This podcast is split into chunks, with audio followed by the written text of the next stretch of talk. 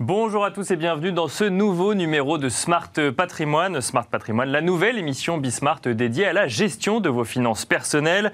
Au sommaire de l'édition du jour, on commence comme tous les jours avec patrimoine thématique. Patrimoine thématique dédié comme tous les mardis à l'investissement plaisir ou passion. Et en l'occurrence, nous ferons euh, le point avec Yann Lequelec, directeur général de Cinémage, sur l'investissement dans le cinéma via les Sofica. Et puis dans Enjeu patrimoine, nous reviendrons sur un thème très récurrent dans l'épargne, et ce parce qu'il est très représenté chez les Français, à savoir le livret A. Comment expliquer euh, cet engouement qui continue malgré les faibles rendements? Ces rendements euh, sont-ils d'ailleurs toujours négatifs au regard de l'inflation? Nous en parlerons avec Anthony Calci, fondateur du cabinet euh, en gestion de patrimoine Calci Patrimoine, et Philippe Crevel, directeur du Cercle de l'épargne. Et puis dans la deuxième partie de Smart Patrimoine, la deuxième demi-heure, nous serons rejoints comme tous les jours par Laura Olivier afin de faire le point avec les professionnels de la gestion de patrimoine, vos interlocuteurs, ceux à qui vous confiez votre épargne sur leur stratégie et leurs indicateurs de rentrée. Bienvenue donc euh, à vous tous qui euh, nous suivez. Smart Patrimoine, c'est parti. Et on commence donc avec euh, patrimoine thématique, un patrimoine thématique, je le disais en introduction, où tous les mardis, euh, nous passons en revue les placements dits passion. Ces placements que l'on choisit autant, que, autant pour des rendements que pour une fiscalité avantageuse ou tout simplement pour ses centres d'intérêt. Et aujourd'hui, focus sur les SOFICA, euh, les sociétés de financement du cinéma, ces structures donc qui permettent d'investir dans le cinéma. On en parle avec Yann Lequelec, directeur général de Cinémage. Bonjour Yann Lequelec. Bonjour. Bon, SOFICA, société financement du cinéma, déjà c'est une bonne définition c'est ça euh, C'est bien ce que ça veut dire C'est ça, de cinéma, d'investissement dans le cinéma et l'audiovisuel. Et l'audiovisuel, parce qu'il n'y a pas que le cinéma, effectivement, dans l'exploitation euh, des films, on en, on en reparlera. Rapidement, qu'est-ce que c'est qu'une Sofica et en quoi ça concerne euh, les épargnants? Alors, les Sofica, euh, dans notre cas, donc Cinémage, ce sont des sociétés privées mhm. euh, qui font appel public à l'épargne, c'est-à-dire qu'on lève de l'argent euh, auprès de, particuliers. Donc, nos investisseurs, ce sont des personnes physiques qui investissent chaque année, ou, pas, mais qui investissent au maximum 18 000 euros par foyer fiscal et qui, en contrepartie, bénéficient d'une réduction d'impôt de 48%, donc ce qui constitue le, plus haut taux de défiscalisation sur l'IRPP en France. Et euh, nous, dans notre cas, on collecte 10 millions d'euros environ chaque année, que l'on investit ensuite dans le cinéma et dans l'audiovisuel sous différentes formes. Donc vous, en fait, vous êtes l'intermédiaire entre l'épargnant et le financement des films. Et ce que vous proposez aux épargnants, euh, enfin, c'est pas vous qui le proposez, mais en tout cas, ce qui est proposé aux épargnants, c'est un avantage fiscal dans une enveloppe euh, encadrée, donc 18 000 euros, pour aller financer derrière la construction de films. Exactement, c'est-à-dire que nous, on a finalement deux interlocuteurs principaux. D'une part, des placeurs, euh, tout un réseau de placement, ou plusieurs réseaux de placement dans notre cas avec lesquels on travaille, et qui donc euh, connaissent, eux, les souscripteurs qui vont investir dans notre Sofica Cinéma, comme vous pourriez investir dans l'assurance vie. Bon, sauf que en investissant chez nous, de l'autre côté, nos autres clients, entre guillemets, ce sont les producteurs de films ou de séries, qui viennent nous présenter films et séries, euh, ou films d'animation, ou documentaires, et sur lesquels on va investir selon trois types d'investissements principaux, qui sont d'une part euh, sur la valeur patrimoniale des films, mhm. lesquels eux-mêmes vont euh, euh, bah, être exploités en salle, mais aussi à l'international, en télévision et de plus en plus sur les plateformes. mais ils vont également nous présenter donc, des, des séries télé et des films d'animation. Donc il y a un premier mode d'investissement qui est est-ce que ces films, dans quelle mesure est-ce qu'ils vont fonctionner Bien en sûr, salle oui, Donc, premier, enfin, en, en, gros, on regarde si, le, si ça va être rentable, si derrière on va pouvoir du coup délivrer un rendement à Exactement. Mais il y a également deux modalités d'investissement euh, que l'on, que le, auxquelles on procède. C'est deuxièmement en R&D, en mhm. recherche et développement. C'est ce qu'on appelle le développement. C'est-à-dire que là, les investissements euh, finalement ne dépendent pas du succès ou de l'insuccès des films, mais du fait qu'ils existent ou non. Donc typiquement, on va aller acheter, enfin le producteur va aller investir sur, euh, va aller acheter les droits d'un, d'un, livre connu, et ensuite il va essayer de le développer pour en faire un film. Et donc on l'aide à ce stade. C'est pour ça qu'on parle un petit, je prends la comparaison avec la recherche et développement. Et la troisième catégorie d'investissement qu'on a, c'est tout simplement de l'investissement dit adossé, c'est-à-dire en Mhm. réalité garanti, ce qui fait qu'on a en fait un profil de risque euh, qui est très euh, maîtrisé, puisque non seulement il y a les 48% d'avantage fiscal euh, pour le souscripteur qui fait que s'il investit 100, mais en réalité ça lui coûte euh, 52, 52, oui. mais nous, quand on investit les 100, il y a, euh, on a une mutualisation du risque à travers les trois modes d'investissement que je viens de décrire, et y compris sur une bonne partie qui font l'objet d'une garantie au nominal des investissements, parce que les producteurs euh, nous, offrent cette, euh, cette garantie-là. Euh, Ce que, ce que vous nous dites, c'est que du coup, au sein même d'un investissement dans la thématique cinéma, il y a- on peut diversifier finalement Exactement. ses placements. Euh, euh, rappelez, euh, enfin, peut-être une petite précision sur le adossé. Qu'est-ce que ça veut dire concrètement? Ça veut dire que vous êtes plusieurs à investir sur, sur un film ou Non, pas- pardon. L'adossement, ça signifie que sur une partie de nos investissements, il y a une garantie de notre investissement qui est donnée par le producteur au nominal. C'est-à-dire ok. que si on investit D'accord, 100, on récupère, on est sûr, sauf si il y a un problème sur la garantie, mais on est normalement certain de récupérer 100. C'est qu'une partie de nos investissements. Le reste, le reste est dépendant, donc soit des résultats sur les différents supports, salle, international, télé, soit, le- sur le fait que le film sort tout simplement dans le cas du livre euh, Exactement. dont vous nous parliez Et bien justement, c'est du parce qu'on peut se poser la question du, du rendement finalement quand on investit euh, dans une Sofica. Comment ça fonctionne? On est sur un rendement fixe, euh, vous me donnez 100 et je, moi je vous donne 5% ou ça dépend du fonctionnement du film en salle derrière? Enfin en salle ou autre d'ailleurs, c'est ce que je comprends. Donc, donc, du point de vue du souscripteur, il investit euh, chez Cinémage. Mhm. euh, admettons qu'il investisse 10 000 euros. Euh, donc 48% d'impôts, il, il va, donc payer 40 4 800 euros d'impôts en moins. Nous, avec les 10 000 euros, on va aller investir selon les trois typologies d'investissement dont on vient de, de- de parler. Ce qui se passe, qu'on constate, nous on est à Cinémage 17, ça fait 17 ans qu'on a créé euh, euh, cette, euh, ces sociétés-là, On- elles, elles ont toujours été rentables, et ah, ensuite le moteur d'investissement, le niveau de rentabilité, ben, dépend du succès euh, des films. D'accord. Donc, et, voilà, donc ça, ça- ça peut varier d'une session à l'autre, mais typiquement, ça va jusqu'à 6 ou 7 de taux de, taux de rendement annuel, selon, sachant qu'on est sur un profil finalement assez peu risqué, comme je viens de le-.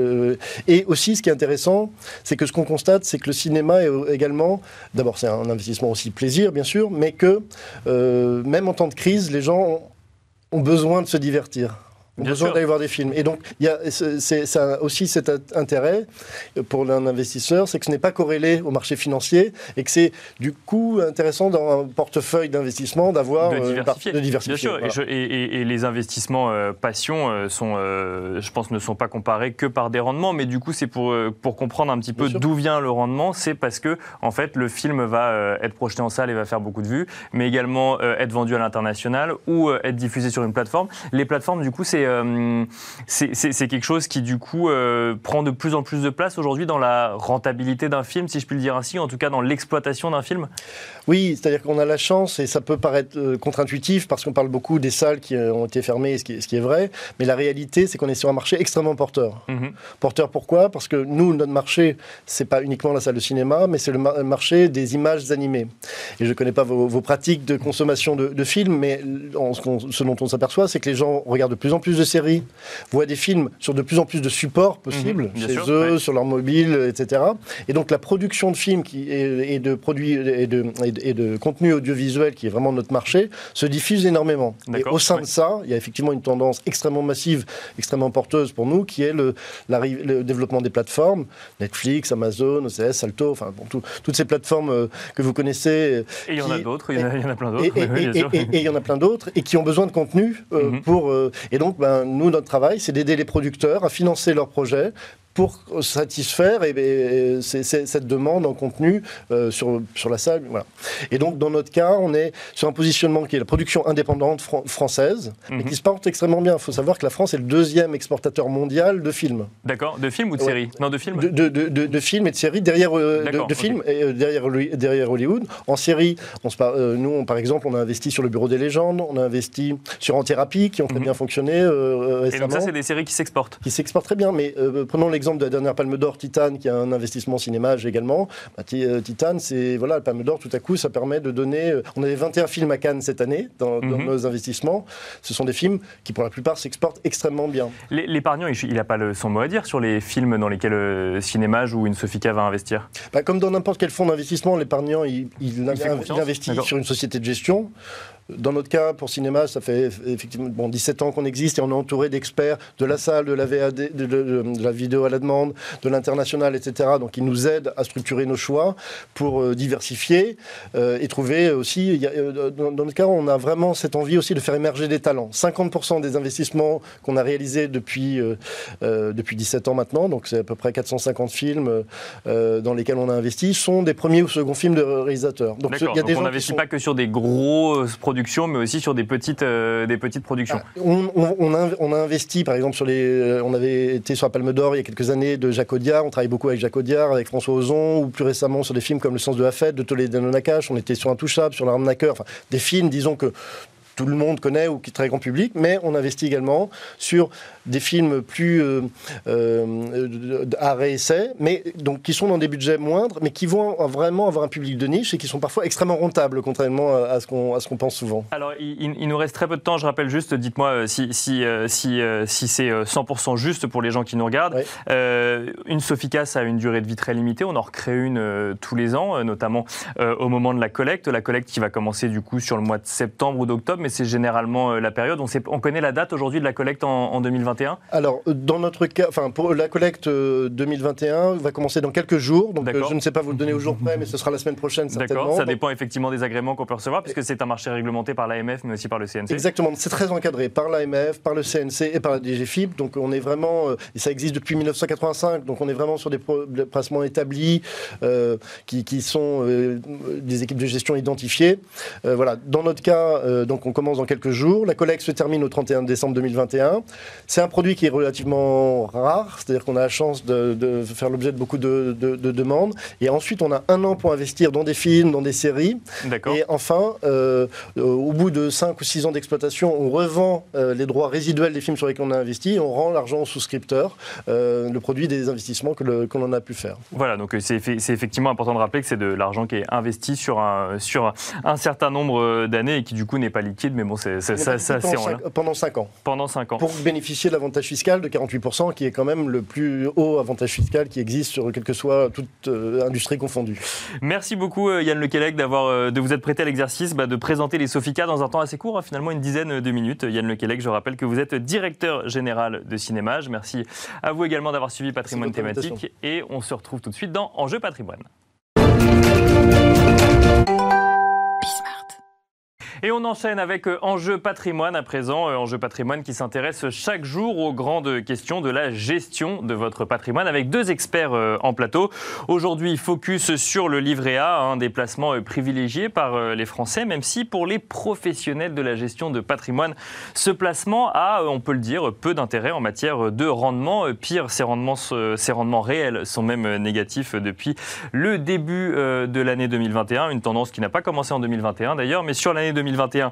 On rentrera un peu plus dans le détail. Les rendements sont négatifs à l'exception du mois euh, de février. On va tenter de comprendre du coup euh, bah, pourquoi il y a cet amour du placement euh, d'un côté et pourquoi finalement c'est pas forcément le plus conseillé quand on cherche du rendement. On en parle avec Philippe Crevel, directeur du Cercle de l'épargne, et Anthony Calci, fondateur du cabinet de gestion, de conseil en gestion de patrimoine, Calci Patrimoine. Bonjour messieurs. Bonjour. Bonjour Nicolas. bienvenue. merci de vous prêter à l'exercice bah, de parler un petit peu de, ce livret A. Donc je pense que j'ai bien résumé. Hein, Philippe Crevel, d'un côté, euh, c'est un placement qui, n'a plus à prouver son, attrait auprès des Français et qui, de l'autre, bah, euh, euh, a des, rendements bah, du coup bah, fixes, 0,5% hein, depuis, le début de l'année. Et si on met ça en regard de l'inflation, ça fait même parfois des rendements négatifs. Peut-être un petit mot tout d'abord sur les tendances. La tendance de l'épargne en France depuis le début de l'année, qui, du coup, les Français continuent à beaucoup épargner, et spécifiquement sur le livret A. Oui, en fait, on a la reproduction en moins fort de ce qui s'est passé en 2020. Circonstances exceptionnelles, confinement, crise sanitaire qui malheureusement perdure. Les Français consomment moins parce qu'ils ne ils peuvent pas le faire. Donc c'est de l'épargne forcée. Il faut jamais mhm. oublier que l'épargne, c'est la renonciation à la consommation. et donc là, contraints et forcés, ils épargnent. Ils ont peur de l'avenir, ils ont peur de la maladie, ils ont peur de la perte d'emploi, de la perte de revenus, même si le quoi qu'il en coûte a permis le maintien du pouvoir d'achat des Français en 2020 et globalement en 2021. Mais de ce fait, la peur, la crainte, l'impossibilité de consommer, ça a favorisé l'épargne de précaution. D'ailleurs, le premier dépôt, la première épargne, ce n'est pas le livret A, c'est le dépôt à vue. Depuis le 1er janvier 2020, il y a à peu près 50 milliards d'euros supplémentaires sur les dépôts à vue, les comptes courants. Oui, c'est ça. Donc ça veut dire qu'en fait, on, attend, mais on ne les place pas non plus. Quoi. Vous nous avez parlé de 0,5%. Le compte courant, je tiens à vous signaler, c'est 0%. bien sûr, bien sûr. Et il y a 500 milliards d'euros sur les comptes courants. Ça fait plus de 17 000 euros par ménage. On dit en général qu'il faut 2-3 euh, mois sur son compte courant maximum. Hein, euh, là, on est, euh, bah, pour la plupart des Français, bien au-delà. Si on en vient au livret A, du mois de janvier jusqu'en juillet, on a épargné beaucoup sur le livret A, près de 20 milliards d'euros. C'est donc quasiment aussi bien qu'en 2020 sur la même période avec néanmoins une petite inflexion. Et là, on voit évidemment la situation euh, sanitaire jouer euh, donc sur le montant de livret A. Avec la sortie du confinement, à partir du mois de mai, on voit néanmoins la collecte revenir à un niveau normal. Au mois de juillet, on était à 1,15 milliard d'euros de collecte sur le livret A, mhm. quand auparavant on dépassait les 2 milliards d'euros.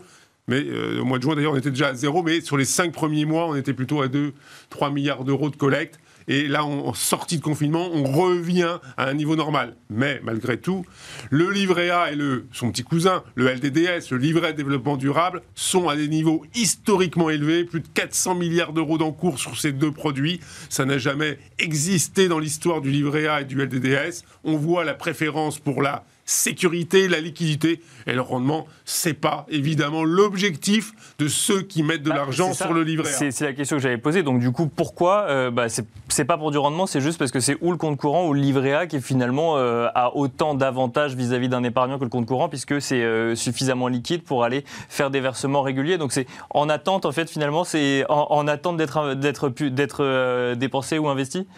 C'est un par facilité, c'est facile de mettre son argent sur le livret A. Maintenant, on le fait via Internet pour un grand nombre de Français. Deux, on a peur de l'avenir, donc je ne veux pas m'engager sur un placement assurance vie action même s'il y a quand même quelques... Il y en a, quand même. Il y, a, des petits signes, hein, les signaux faibles. On voit quand même que les Français, les jeunes actifs se disent le livret A 0,5, c'est quand même pas terrible. Il y a des opportunités sur le marché action. Et donc on a vu depuis le début de la crise sanitaire une montée du nombre d'actionnaires et également une multiplication des opérations sur action. Mais le mainstream, évidemment, le mass market, ça reste le dépôt à vue, ça reste le livret A. Et donc avec évidemment on va dire, un rendement négatif du fait que l'inflation, qui était nulle encore il y a quelques mois, est repassée au-dessus de 1%. Mhm. Et de ce fait, avec un rendement de 0,5, on fait vite le calcul, on est en négatif. Bien sûr. Et ça risque de durer. Alors, pour la petite histoire, on n'est pas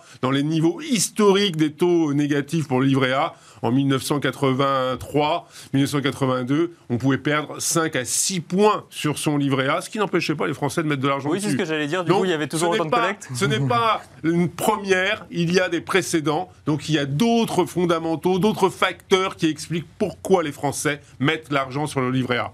Anthony euh, euh, on a avec vous euh, l'avis d'un professionnel de la gestion de patrimoine. on voit ce livret A du coup qui continue à plaire beaucoup aux Français, mais toujours quand même quand on regarde ça d'un point de vue de, placement ou de rendement, bon 0,5% du coup ça a été depuis janvier à août, c'est donc un rendement de 0,5% qui est proposé.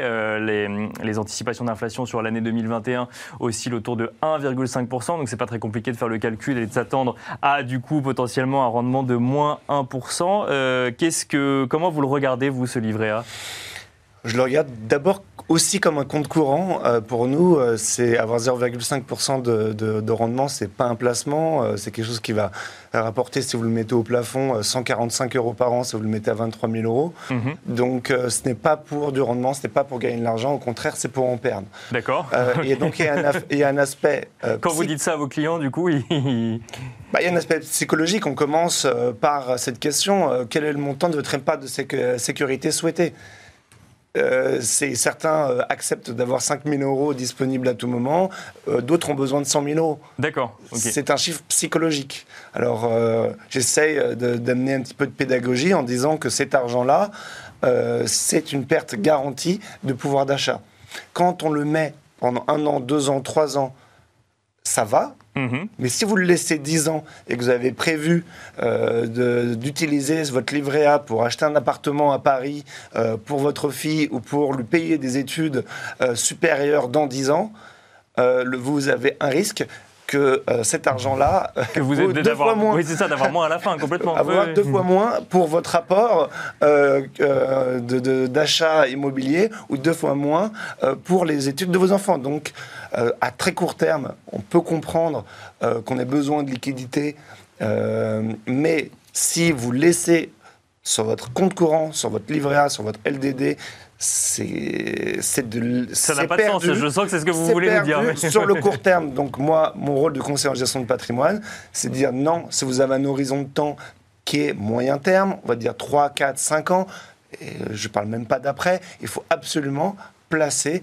ces liquidités. Le livret A n'est pas un placement, c'est un compte courant. C'est un, comme un compte courant et vous allez perdre en pouvoir d'achat chaque année et sur le long terme, ça fait Mais très mal. Quand, quand je vous écoute, j'ai quand même l'impression que même si vous alertez sur, euh, sur ce livret A, vous, il est impensable aujourd'hui de ne pas avoir de livret A quand on, quand on épargne en tant que Français. Oui, il est impensable. Euh, il y a un aspect psychologique, maternel, j'en sais rien, mais en tout cas, euh, il, il est là. Après, il est utile pour nous quand même pour connaître le taux sans risque. C'est-à-dire que le client, il va comparer son placement, euh, son fonds en euros, ses actions, son immobilier au taux livret A- du livret A. Donc, c'est quand même important d'avoir ce livret A pour dire, OK, le livret A est 0,5, j'ai fait 3, c'est beaucoup mieux, mieux que le livret A. Donc, c'est- important de savoir que le taux sans risque, c'est globalement perdre un petit peu d'argent tous les ans. Exactement. Au moins, il est au courant. euh, et après, on va le comparer au rendement du fonds en euros. Et après, on va comparer. Mais au moins, ça lui donne un, un- un étalon de, de- de rendement sans risque. Philippe Crevel, euh, est-ce que ce- cet attrait pour le livret A ne s'explique pas aussi parce que c'est un des euh, placements euh, historiques? Finalement, ça fait plus de 200 ans que ça existe aujourd'hui, donc on est habitué à avoir un livret A et en plus, globalement, c'est aussi simple à comprendre qu'un compte courant ou presque, donc, euh, donc ça facilite, euh, ça facilite l'épargne C'était l'objectif hein, des, des créateurs du livret A en 1818, hein, plus de 200 ans. C'était quoi? C'était un outil de pédagogie, apprendre aux Français à tenir une comptabilité. D'ailleurs, on parlait de livret hein, d'épargne avec la partie on met de l'argent, la partie on sort de l'argent. C'était visible, donc c'était très pédagogique.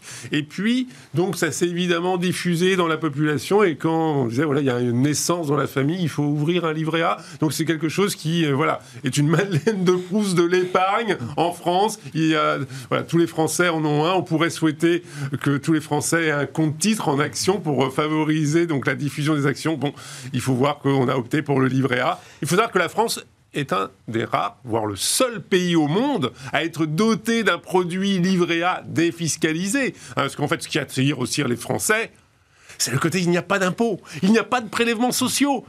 Et donc ça, ils ont l'impression de faire une affaire, même si le rendement est de 0,5%. Je dirais qu'aujourd'hui, Oui, d'ailleurs, qu'il n'y a pas d'impôt sur, euh, sur les plus-values. L'argent qu'on met sur le livret A est quand même imposable. ah, l'argent, euh, c'est Oui, oui, oui. Mais il n'y a pas d'impôt sur les plus, il y a, sur les revenus du livret A, il y a même si zéro, au final... zéro impôt. Mais par exemple, les Français, également depuis euh, le début de l'année, ont mis 12 milliards d'euros sur les livrets bancaires. Livrets bancaires, euh, donc euh, là, la rémunération moyenne, selon la Banque de France, au mois de juin, c'était 0,3, je sais pas. 0,1%. 0,1%. Là, fiscalisé, fiscalisé à 30%. Ah, il reste Oui, combien effectivement, effectivement. Et donc, un là, argument. 17 milliards d'euros, 12 milliards d'euros ont été mis sur euh, les livrets bancaires depuis le début de l'année. Plus de 200 milliards d'euros d'encours. Alors, ce sont les Français qui ont évidemment saturé leur livret A et leur LDDS dans le cadre d'une opération, par exemple, immobilière, en attente de replacer cet argent qui utilise les livrets bancaires. Donc, le livret A, évidemment, c'est également un produit d'attente. Et puis, c'est surtout un produit, je dirais, Madeleine de Proust. On sait Oui. euh, ce que c'est. Dans, là, euh, aujourd'hui, donc du coup, euh, septembre, bah, demain, on sera en septembre 2021. Euh, le grand sujet du moment, c'est la reprise économique, c'est la relance. On finance quoi concrètement avec le livret A aujourd'hui quand on épargne sur un livret A, euh, Philippe Crevel, rapidement? Alors, on finance quoi Ça veut dire euh, les, la, la Caisse des dépôts, les banques, hein, financent quoi avec le logement social Hein, donc évidemment, le livret A donc, est utilisé, l'argent est utilisé à 50% à peu près hein, pour euh, financer euh, donc le logement social euh, avec des prêts derrière à 25 ans, 30 ans, 50 ans et ce qui permet de rémunérer hein, ce fameux 0,5%. Il y a également une partie qui sert à financer les collectivités locales et une partie qui sert à financer les entreprises avec le LDDS, les entreprises de l'économie sociale et solidaire. Donc ça, c'est le financement de l'économie. Donc il ne faut pas dire que le livret A ne sert à rien sur le point de vue économique. Après, sur le particulier, hein, avec 22 950 euros, aujourd'hui, on ne va pas forcément se financer son appartement, surtout si on veut acheter euh, dans les grandes villes, à Paris, etc. Là, on est sur de l'épargne de précaution, de l'épargne de court terme. Anthony Calci, euh, si je reviens un petit peu sur euh, bah, les, conseils concrets qu'on peut, peut donner aux, gens qui nous écoutent, livret A, du coup, on, en garde quand même un, on n'en a pas, on se dit qu'on peut complètement sortir, et si jamais on en a un, alors on imagine que ça dépend évidemment du patrimoine de chacun, mais on met quel pourcentage finalement de son patrimoine dessus, et comment est-ce qu'on le, comment est qu'on le gère? Non, déjà, il faut vraiment avoir conscience que cet argent, euh, il va perdre de la valeur sur le moyen terme, euh, fortement, euh, par, un, par un schéma qui est assez simple à comprendre. C'est qu'il y a des relances, il y a des plans de relance, il y a une impression monétaire qui est gigantesque. On crée des milliards chaque jour, littéralement. Donc, si on compare ce que vous avez sur votre livret avec ce qui est créé dans la masse monétaire, vous perdez en valeur. Donc, il faut absolument avoir l'urgence de se dire que si j'ai un horizon d'épargne plus de 3 ans, 4 ans, 5 il faut l'investir. D'accord, ok. Donc, à partir de là, vous pouvez, comme vous l'avez très bien dit, avoir quelques mois de, réserve par rapport à votre salaire. Euh, si vous êtes salarié 2 ou 3, si vous êtes euh, euh, profession libérale ou commerçant, sans doute peut-être un peu plus, sur le livret A, mais ça doit être le minimum de compte courant, de livret A, de LDD, pour pallier à des dépenses court terme sur 12 mois. Je rappelle aussi que la majorité des clients patrimoniaux ont des assurances vie. Aujourd'hui, euh, peut-être en un clic, vous pouvez faire des rachats partiels sur vos bons fonds en euros, qui sont aussi comme des comptes courants, euh, qui vont rapporter en moyenne euh, un peu moins d'1,5 brut. et ça va baisser, hein, et ça va rejoindre le taux du livret A. Donc ça, c'est de l'argent disponible en une semaine, 15 jours maximum trois semaines si l'assureur est un petit peu lent, mais euh, c'est quand même entre le livret A, le LDD, vos fonds en euros, vous avez de l'argent disponible euh, et, euh, donc n'ayez pas peur, investissez sur le moyen terme pour faire fonctionner l'économie. Donc le, le livret A finalement c'est pas un placement? Ce n'est pas un placement. C'est pas un placement, parce que vous nous dites franchement. C'est un outil psychologique pour connaître le taux sans risque euh, et euh, de se dire qu'on a son livret à rempli et peut-être qu'on participe un petit peu aussi au fonctionnement de l'État français, de la Caisse des dépôts. Mais, mais j'ai jamais entendu ça. c'est entre nous, ça on le sait. Mais... Le rendement réel de l'opération du livret A, parce que c'est la transformation. On prend de l'épargne de très court terme, liquide, pour le transformer en ressources de très long terme. C'est un exercice très compliqué, qui n'est pas logique hein, et qui a un coût. Et là-dessus, la caisse de dépôt n'est pas très transparente pour nous expliquer est-ce que cette opération de transformation est rentable ou pas. Mhm. On a quelques doutes quand les taux d'intérêt sont extrêmement faibles. Aujourd'hui, les HLM pourraient emprunter sur les marchés certainement à des taux qui sont, euh, qui sont très très proches de zéro. Donc, je ne suis pas sûr que l'opération soit rentable pour l'économie. D'ailleurs, nos partenaires européens ne se sont pas mis à faire des livrets A. Et eh ben, ce sera le mot de la fin. Merci beaucoup. Philippe Crevel, directeur du Cercle de l'épargne, et Anthony Kelsey, euh, fondateur du cabinet de conseil en gestion euh, de patrimoine. Kelsey euh, Patrimoine, merci pour ce débat passionnant sur le livret A. Merci à vous également de nous avoir suivis. On se retrouve dans quelques instants pour la deuxième partie de Smart Patrimoine, juste après la pub.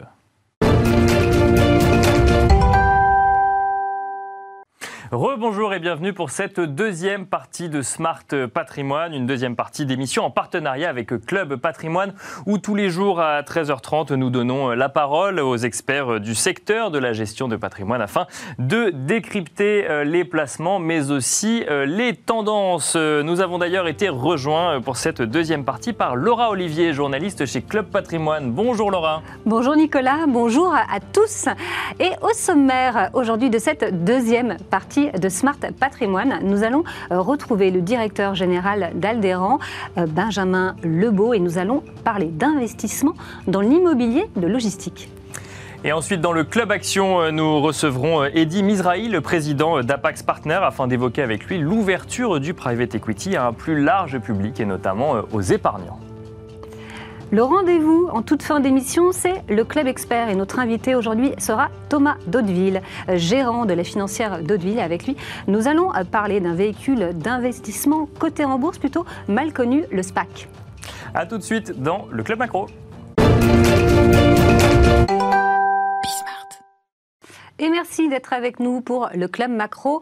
Notre invité, Benjamin Lebeau, directeur général d'Alderan, vient de nous rejoindre. Bonjour Benjamin. Bonjour, Benjamin. Bonjour. Alors, on parle beaucoup euh, d'immobilier euh, de logistique, Benjamin, euh, depuis 2-3 ans. Ça explose vraiment. C'est vrai qu'avant, on en parlait moins. Il y en avait plutôt peu dans les portefeuilles, environ 10%. Alors, évidemment, c'est lié à l'essor de l'e-commerce, mais également le succès accéléré par la crise sanitaire. Est-ce que déjà, vous pouvez nous rappeler ce que c'est que l'immobilier de logistique? Parce que c'est, alors, ce sont des entrepôts, de petits entrepôts, grands entrepôts? Est-ce que c'est ce qu'on voit quand on est sur l'autoroute? Est-ce que c'est ce qu'on voit dans les zones industrielles? Qu'est-ce que vous faites exactement? Vous achetez un entrepôt et après vous y mettez un locataire? Ça, c'est, euh, Alors c'est un peu de tout ça. Euh, l'immobilier logistique, euh, c'est... Ça, on distingue traditionnellement dans ce métier-là deux, deux, activités en quelque sorte. L'activité, la première activité, c'est l'activité de stockage. Et c'est là mhm. qu'on retrouve effectivement ces entrepôts qui ont tendance à, qui ont vocation à massifier les flux. Mhm. donc, ce sont les grands entrepôts que vous voyez effectivement au bord de l'autoroute, ou des entrepôts de taille un peu plus, un peu plus intermédiaire. Et il y a les flux. Euh, où là, euh, la vocation des bâtiments n'est pas de stocker les marchandises, mais plutôt de faire le dispatching de ces marchandises pour les amener de leur lieu de production, leur lieu d'acheminement, de, vers le client final. Euh, et ce sont alors en type de, en type d'immobilier, un immobilier un petit peu différent. Mhm. l'entrepôt logistique de stockage est un local assez grand avec du volume. Mhm. Le site de logistique euh, de distribution est un site beaucoup plus petit avec euh, généralement du double face euh, pour de telle sorte que les flux et les colis passe de l'un à l'autre, d'une petite camionnette à une fourgonnette pour aller sur ce lieu de distribution.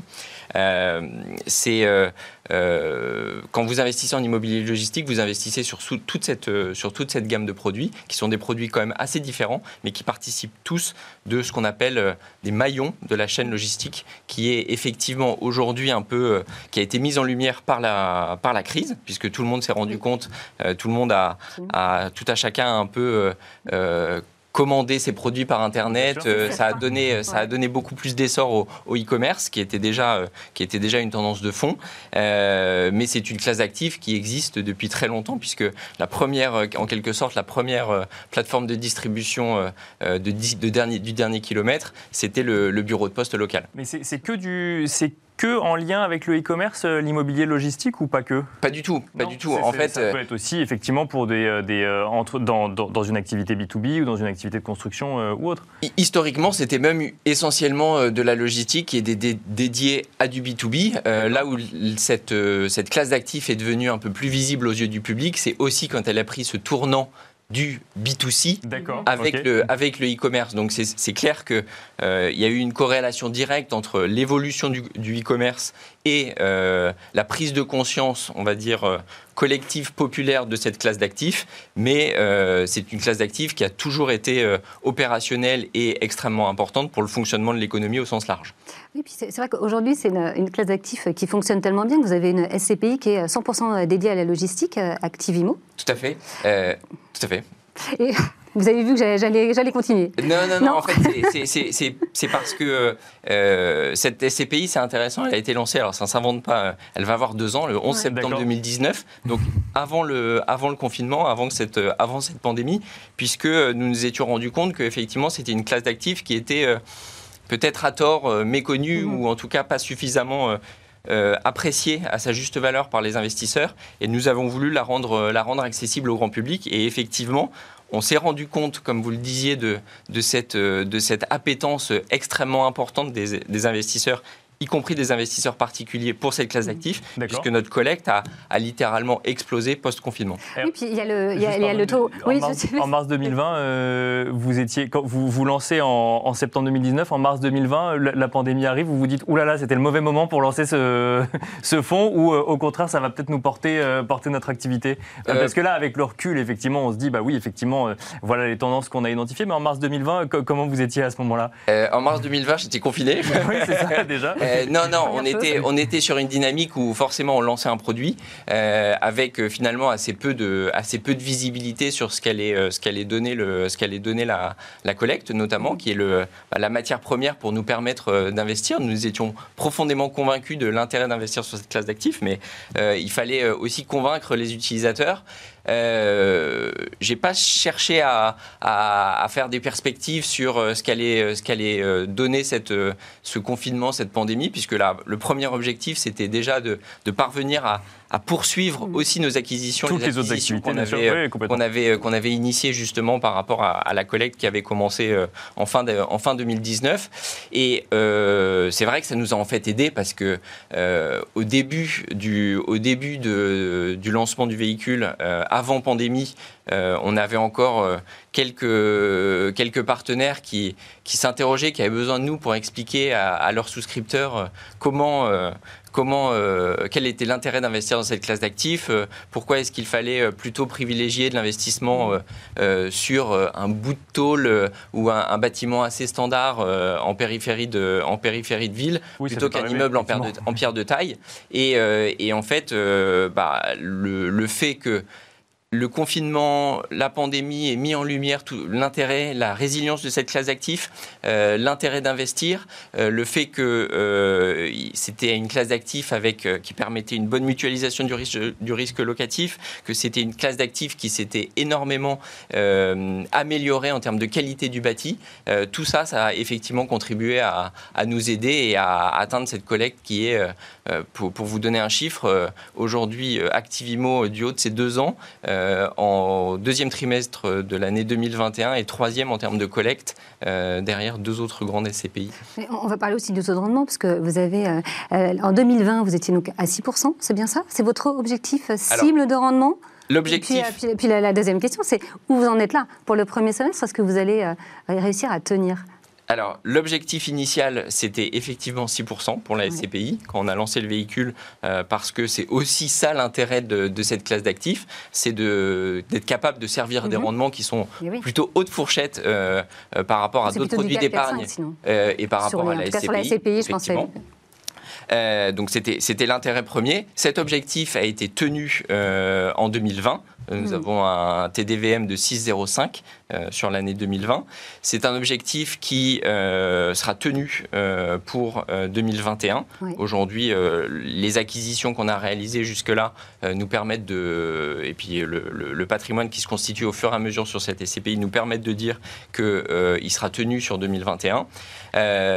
sur 2022, je, je pense qu'il faut aussi tenir compte du marché. On n'est pas non plus complètement extérieur au marché. Le, la pandémie, l'intérêt croissant des investisseurs pour la classe d'actifs fait qu'il y a un nombre extrêmement important d'acteurs qui se sont euh, placés sur ce segment-là. Je dis placés parce que mhm. parfois il y a aussi une petite forme d'opportunisme euh, qui a pas été, ce qui n'a pas été notre cas.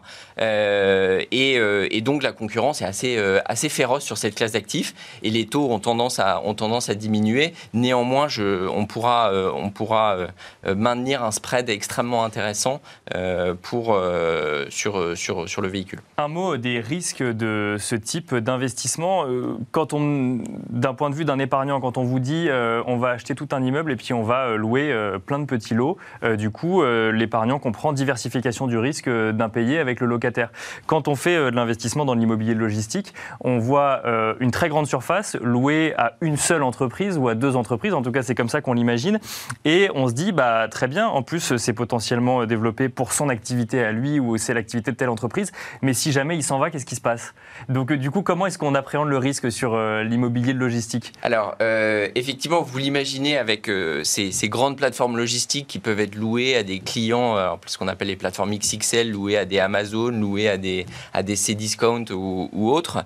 mais ce que j'expliquais justement tout à l'heure, c'est que l'immobilier, c'est pas que ça. L'immobilier logistique, c'est pas que ça. Ce sont pas, c'est pas uniquement ces plateformes, ces plateformes logistiques. Et c'est tout notre travail justement aussi d'experts de cette, de cette classe d'actifs que de justement bien mutualiser ce risque locatif. Donc, on peut avoir plusieurs entreprises au sein du Alors, même bien sûr, un entrepôt, un, entrepôt, un entrepôt classique sont des cellules généralement de 6000 m2 à peu près, sur le, enfin, vraiment ce qui est standard, ce qui vous permet aussi d'avoir au sein d'une seule et même grande plateforme, par exemple de 30 000 m2, vous pouvez avoir jusqu'à 5 locataires. Le cœur de cible d'Activimo, ce sont aussi des locaux d'activité, donc des locaux de plus petite taille qui peuvent demain devenir les locaux euh, de la logistique dite du dernier kilomètre. Et ce sont des locaux euh, qui accueillent euh, toute une, série de PME, PMI, d'artisans qui, participent de cette mutualisation locative. Et dernier exemple, vous pouvez aussi, c'est la mutualisation du risque locatif, du risque géographique que j'évoquais tout à l'heure. C'est-à-dire que, par exemple, là, au mois de nous avons acheté plusieurs portefeuilles loués à un seul et même locataire, mais euh, entre 15 et 20 sites. Donc vous mutualisez le risque, euh, non pas par le, risque locatif, mais par le risque du locataire, mais par le risque géographique, c'est-à-dire qu'il y a assez peu de risques que votre locataire libère les 15 ou les 20 sites euh, en même temps. Donc vous pouvez aussi, et là c'est enfin notre dernier savoir-faire, c'est d'identifier les actifs qui, pour lesquels ce qu'on appelle la liquidité locative est en quelque sorte assurée, puisque ce sont quand même des bâtiments assez standardisés euh, qui, euh, qui peuvent être utilisés par d'autres utilisateurs assez faciles. Merci euh, beaucoup Benjamin Lebon. On en sait plus sur cette case d'actifs qui est la logistique. Et nous, on se retrouve tout de suite pour le Club Action.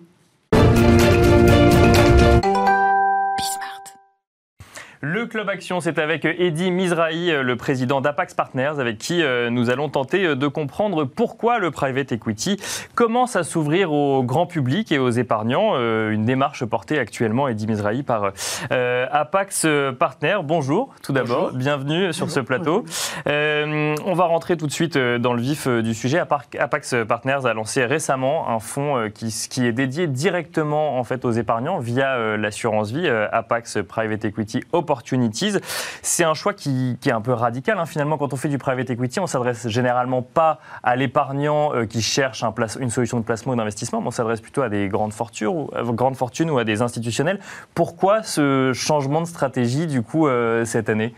Alors, je n'appellerais pas, pas ça un changement de stratégie, c'est plutôt une évolution. D'accord de l'opportunité d'aller euh, s'adresser à cette nouvelle clientèle qui est née de euh, la loi Pacte, euh, de la loi Macron avant et puis de la loi Pacte ensuite, qui permet justement aux, détenteurs de contrats d'assurance vie d'investir en private equity, ce qui n'était pas possible auparavant puisque, comme vous venez de le dire, c'était plutôt réservé aux institutionnels et aux personnes très fortunées. Ça, veut dire que euh, du, coup, on va, on va chercher, parce que c'est un des gros sujets euh, actuels, pour le coup, la relance économique et du coup l'épargne accumulée par les Français, euh, qu'on doit trouver via différents, enfin où on doit trouver différents moyens de la réinjecter dans l'économie réelle. On connaît les marchés actions, on connaît d'autres façons d'investir, et du coup le private equity s'invite également dans la relance via l'épargne des Français, du coup. Tout à fait. Alors il a toujours été investi dans l'économie réelle. Bien sûr. Par définition. C'est le, moyen, le moyen le plus direct, presque. Absolument. On investit dans des PME, des ETI, françaises ou européennes d'ailleurs.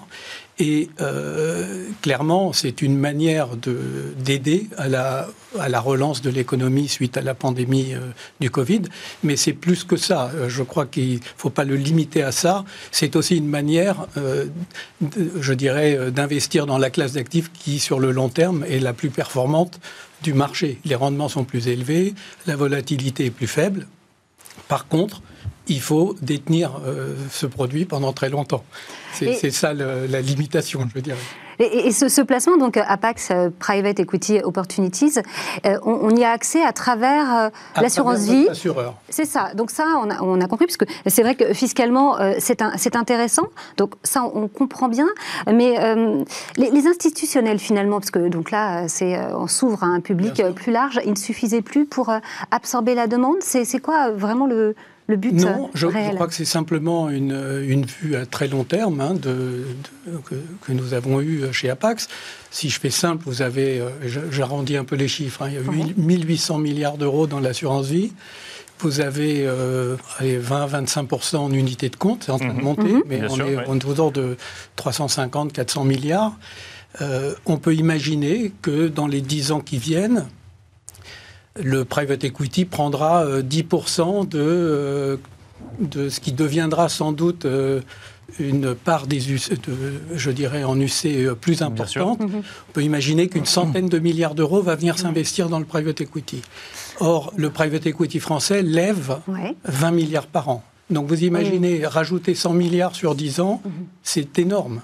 Donc ce n'est pas que les institutionnels ne sont pas suffisants, c'est simplement un nouveau marché qui s'ouvre et sur lequel nous espérons euh, pouvoir prendre une place euh, et comment, comment, on les convainc, euh, les épargnants individuels, via leur contrat en assurance vie? Parce que vous, vous l'avez l'avez dit, effectivement, du coup, il y a une part en UC qui progresse, mais du coup, la tradition est quand même d'aller d'aller sur des fonds en euros. Donc déjà, le passage du fonds en euros en unité de compte peut s'avérer long et un peu compliqué. Et là, on leur dit, vous allez faire du private equity. déjà, on n'est pas forcément sûr que tout le monde sache exactement ce que c'est. Et même quand on sait ce que c'est, on se dit, mais est-ce que c'est vraiment pour moi? Est-ce que juridiquement légalement euh, Est-ce que je connais euh, ce, mécanisme? Mhm. Alors, D'abord, premier point, euh, nous ne parlons pas aux épargnants. Bien sûr. Par définition, c'est l'assureur qui est mhm. responsable de la commercialisation du produit. Nous, le produit que nous avons lancé, c'est un FCPR agréé par l'AMF, donc il répond à un certain nombre de contraintes juridiques, de liquidité, de règlements, qui font qu'il est, entre guillemets, acceptable en termes de commercialisation au grand public. Mhm. Ensuite, c'est l'assureur qui prend en charge la commercialisation et euh, qui fait la sélection de clientèle en fonction de leur patrimoine, en fonction de leur appétit au risque, mhm. et qui propose le produit à, euh, à ses clients. Donc, ça se passe plutôt bien, je dirais puisque en quelques mois, on a, dépassé, on a quasiment fait l'objectif annuel qu'on s'était fixé avec euh, les premiers assureurs avec lesquels nous travaillons. Donc il y a une appétence finalement sur, euh, sur ce type de nouveaux investissements via l'assurance vie Je pense qu'il y a une forte appétence parce que, comme vous le savez, euh, sur les autres classes d'actifs, en tout cas les fonds euros, mhm. les rendements sont quasi nuls, enfin presque. Euh, j'écoutais tout à l'heure le livret A. Bon, voilà. on n'en parle plus là. C'est pas, pas pareil. Le, private equity, il rapporte du, pour les institutionnels, mhm. dans des fonds fermés, il rapporte entre 15 et 20% annuels le, dans un fonds destiné aux épargnants, euh, la performance sera plus faible compte tenu du poids du cash, tout simplement. Mhm.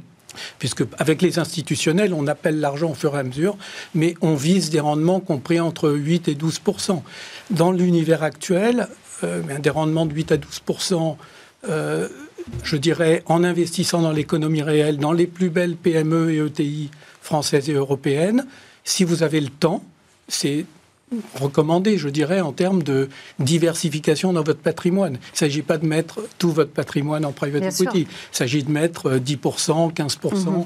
euh, dans, dans, ce domaine. Mais il faut avoir le temps, il faut pouvoir attendre. Si vous voulez, on, a, on, on investit dans une entreprise, on la fait grandir, on, améliore son fonctionnement, on, on, la développe au niveau international. Justement, est-ce qu'on peut revenir sur, une sur votre stratégie euh, d'investissement Puisque c'est vrai que dans le capital investissement, il y a plusieurs euh, stratégies. Vous êtes très bon euh, sur l'amorçage. Est-ce que vous pouvez nous rappeler ce qu'est l'amorçage? C'est bien non, alors quelque chose? pas, Pardon, on n'est pas dans l'amorçage. Du tout? alors on est dans le, nous, on est dans le, ce qu'on appelle le LBO, mhm. c'est-à-dire la transmission d'entreprises, qui sont des entreprises matures, hein, qui sont rentables, en forte croissance. Donc notre stratégie d'investissement, elle est assez simple. Elle est d'abord sectorielle. On investit que dans quatre grands secteurs de l'économie la technologie, les biens de grande consommation, la santé et les services B2B euh, essentiellement. Alors, si ce n'est pas l'amorçage, je, suis, je, suis, je suis désolée.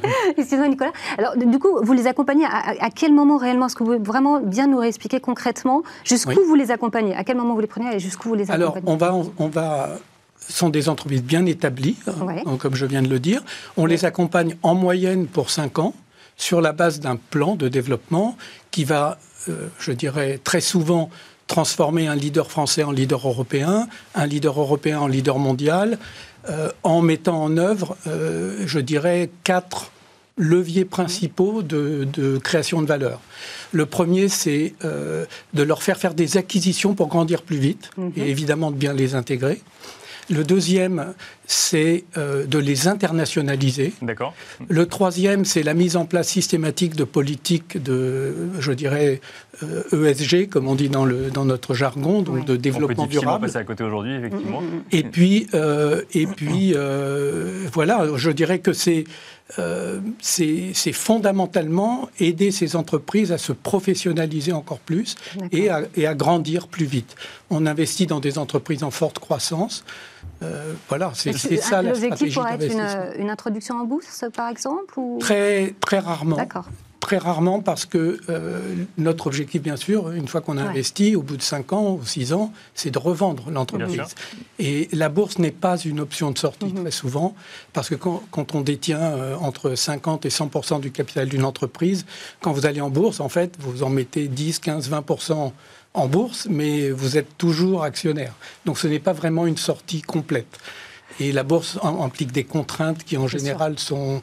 euh, voilà, on, oui. préfère, on préfère sortir, Mm. euh, je dirais, d'un coup, en vendant soit à un, à un industriel, un concurrent, Mhm. soit euh, à un autre fonds. Un, un mot très rapide du, du contexte du coup d'investissement en private equity euh, en, en- en France. C'est vrai qu'on a, on a suivi euh, bon, bah, du coup, les marchés actions. On a vu euh, la chute en 2020 et ensuite cette remontée sur l'année 2020 et 2021. Le private equity, du coup, il se porte comment de janvier à août, voire même bientôt septembre 2021 Alors, le private equity en général, je ne sais pas. Oui, je- je mais en tout pas cas, Euh, chez APAC, ça se porte plutôt très bien. D'accord, Euh, ouais. En 2020, les, les- nos fonds ont, ont connu une croissance de 20% de, de valeur des sociétés de notre portefeuille. Je pense qu'on est parti sur, euh, grosso modo, la même chose cette année, sauf évidemment euh, accident euh, des bourses euh, mondiales, puisque bien sûr, les- on valorise nos entreprises en les comparant à des entreprises qui sont cotées et sur lesquelles on a une valorisation objective. Euh, et vous nous avez donné les secteurs dans lesquels vous étiez euh, investi euh, tech, santé, euh, commerce. Et, de, du, je, je, je, je récupère, enfin, je, je nomme ces trois-là en particulier. On a l'impression que vous étiez prêt pour, euh, pour cette année 2020 qu'on a connue finalement. Oui, alors je ne sais pas si c'est de la chance ou le résultat de notre stratégie d'investissement, mais on a eu un portefeuille extrêmement résilient qui a très bien vécu la crise en fait. Oui. hein. Euh, vous le disais, 20% de croissance de la valeur du portefeuille quand le CAC a fait moins 6 ou moins 7 en 2020. Ça continue en 2021. Je dirais que les, les- les grands challenges aujourd'hui, c'est euh, d'un côté, il y a euh, des rumeurs d'inflation qui reviennent. Bien sûr, oui. Personnellement, j'y crois pas beaucoup.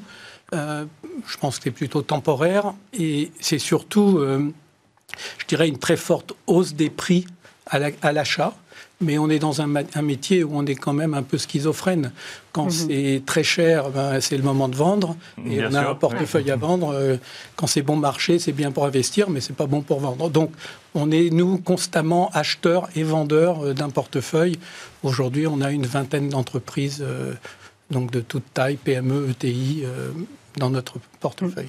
Merci beaucoup, Eddy euh, Mizrahi. Je rappelle que vous êtes Merci le beaucoup. président euh, d'Apax Partners. Merci de nous avoir euh, expliqué bah, du coup comment les épargnants peuvent se mettre eux aussi à- au private equity via l'assurance vie. Merci à vous également de nous avoir suivis. On se retrouve tout de suite dans le Club Expert. Et merci d'être avec nous pour le Club Expert. Et notre invité vient de nous rejoindre. Il s'agit de Thomas Daudeville, gérant de la financière Daudeville. Bonjour Thomas, vous allez bien? Bonjour. Très bien. Bonjour.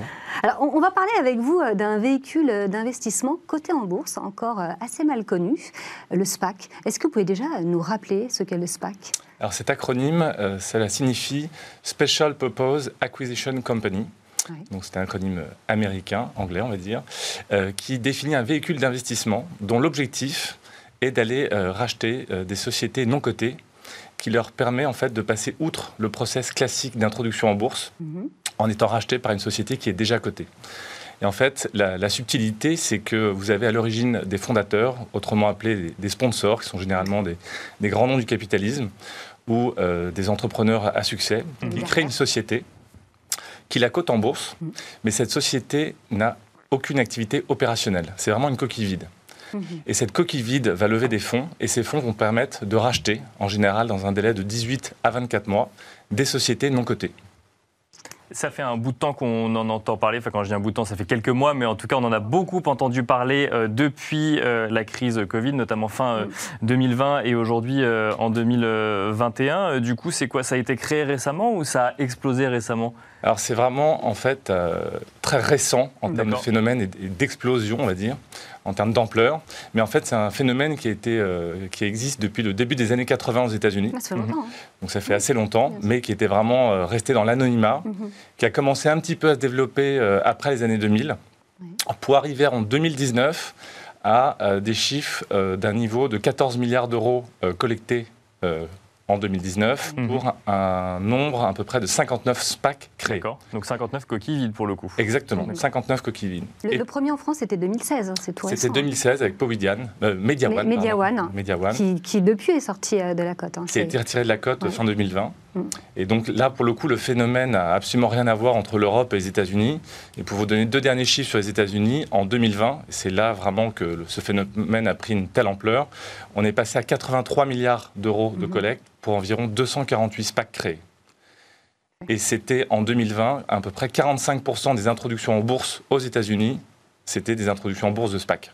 Donc, C'est intéressant parce que d'un coup d'un seul, en fait, euh, on se met à lever euh, beaucoup d'argent du coup sur ces euh, SPACs. Il n'y a pas d'activité à l'intérieur puisque du coup Mhm. ensuite on va aller chercher des, des, des, des sociétés. Vous nous direz peut-être un mot effectivement de comment on va chercher une société. Il y a quand même, quand même un, un secteur d'activité où on- on- il y a quand même une promesse qui est faite quand on lève de l'argent, c'est de se dire on va aller dans le secteur de la restauration, dans le secteur de l'hôtellerie ou autre, et notamment parce qu'on fait confiance à la personne qui gère le SPAC et qui du coup va lever des fonds.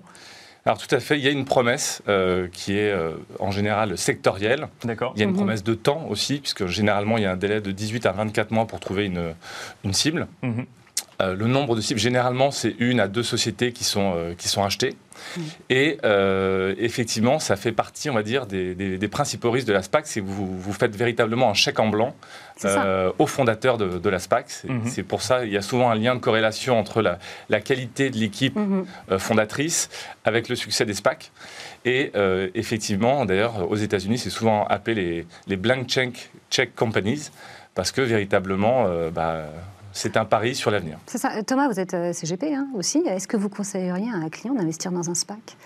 Alors, nous ne sommes pas habilités. euh, euh, malgré Ouais. nos, nos différents agréments, à conseiller nos clients pour aller euh, Mhm. euh, investir dans, dans un SPAC. Après, compte tenu de la structure euh, des SPAC, de leur organisation et aussi du, du risque, c'est quand même un véhicule d'investissement qui est plutôt réservé aux professionnels et aux professionnels vraiment euh, Mhm. avisés. Après, je pense que pour notre clientèle patrimoniale, il y a d'autres biais avant d'aller penser au SPAC pour aller s'investir et qui seront surtout plus en ligne avec leur profil de risque qui reste quand même l'origine de tout au moment où on souhaite investir. Aujourd'hui, il y a beaucoup euh, de SPAC, donc il y a beaucoup de coquilles vides. hein. Je reprends cette, euh, cette image-là avec euh, beaucoup d'argent levé à l'intérieur. Est-ce que du coup, c'est trop tôt pour parler de performance de SPAC Et qu'est-ce qu'on regarde quand on parle de performance de SPAC Alors, c'est pas trop tôt, parce que finalement, depuis 2015, on commence à avoir pas mal de, de chiffres. Si vous regardez un peu la vitrine, vous vous dites Mhm. c'est extraordinaire, il y a eu des performances euh, fabuleuses, notamment pour des sociétés comme DraftKings, euh, comme Betterware ou encore euh, Primoris. Qui sont des sociétés qui ont été rachetées par un SPAC et qui du coup ont été introduites en bourse, c'est ça Voilà. Et qui sont, là, on parle de performances à plus de trois chiffres, donc c'est Mhm. exceptionnel. Et quand vous prenez un petit peu de recul et vous voyez les performances des SPAC qui ont été créées depuis 2015, eh ben là, pour le coup, la performance moyenne, on est plutôt à moins de 19%. Donc ça fait beaucoup moins rêver. D'accord. ouais. Tout de suite, oui. Et on se rend compte aussi de la notion de risque, qui est quand même assez importante. Ouais, donc l'euphorie peut retomber euh, rapidement sur le... Et le- l'euphorie peut retomber, euh, je- on, on finira là-dessus, c'est parce qu'il n'y a pas suffisamment d'entreprises achetées euh, via des SPAC et que du coup ça fait baisser les performances ou c'est juste qu'on achète des entreprises qui derrière font des mauvaises performances boursières? Bah, c'est un peu les deux. Euh, D'accord. dans les, les risques des SPAC, c'est aussi le risque de ne pas trouver de cible. Mhm. Donc dans Bien ce cas-là, vous récupérez votre somme euh, votre Mhm. initiale, euh, moins les frais de gestion. D'accord. Donc déjà automatiquement ça, ça fait un rendement croqué. euh. Il ne faut pas oublier cet aspect-là. Ouais. Euh, L'autre élément, c'est que dans un marché qui est ultra concurrentiel et dans lequel il y a une telle liquidité, euh, forcément, euh, quand vous êtes plusieurs à vouloir acheter des cibles de qualité, bah, soit les prix augmentent, Mhm. vous achetez plus cher ce que vous pensiez acheter à un prix inférieur, Mhm. ou alors, euh, un peu par défaut, vous vous dites que comme vous avez ce délai de deux ans pour acheter une société, bah, peut-être qu'au lieu de racheter une, une société de très bonne qualité, vous allez peut-être regarder un petit peu à la baisse euh, la qualité de la société et de la cible, et à ce moment-là, bah, les performances futures risquent d'être euh, d'être impactées. Merci beaucoup euh, Thomas Daudeville de nous avoir décrypté de manière très claire, je dois, je dois dire, les- bah, le phénomène des SPAC. Thomas Daudeville, je rappelle que vous êtes gérant de la financière Daudeville. C'est la fin de Smart Patrimoine. Encore un plaisir de l'animer à vos côtés, Laura. Merci à vous tous de nous nous avoir euh, suivis donc pour Smart Patrimoine et on se donne rendez-vous demain pour un nouveau numéro de Smart Patrimoine à 13h.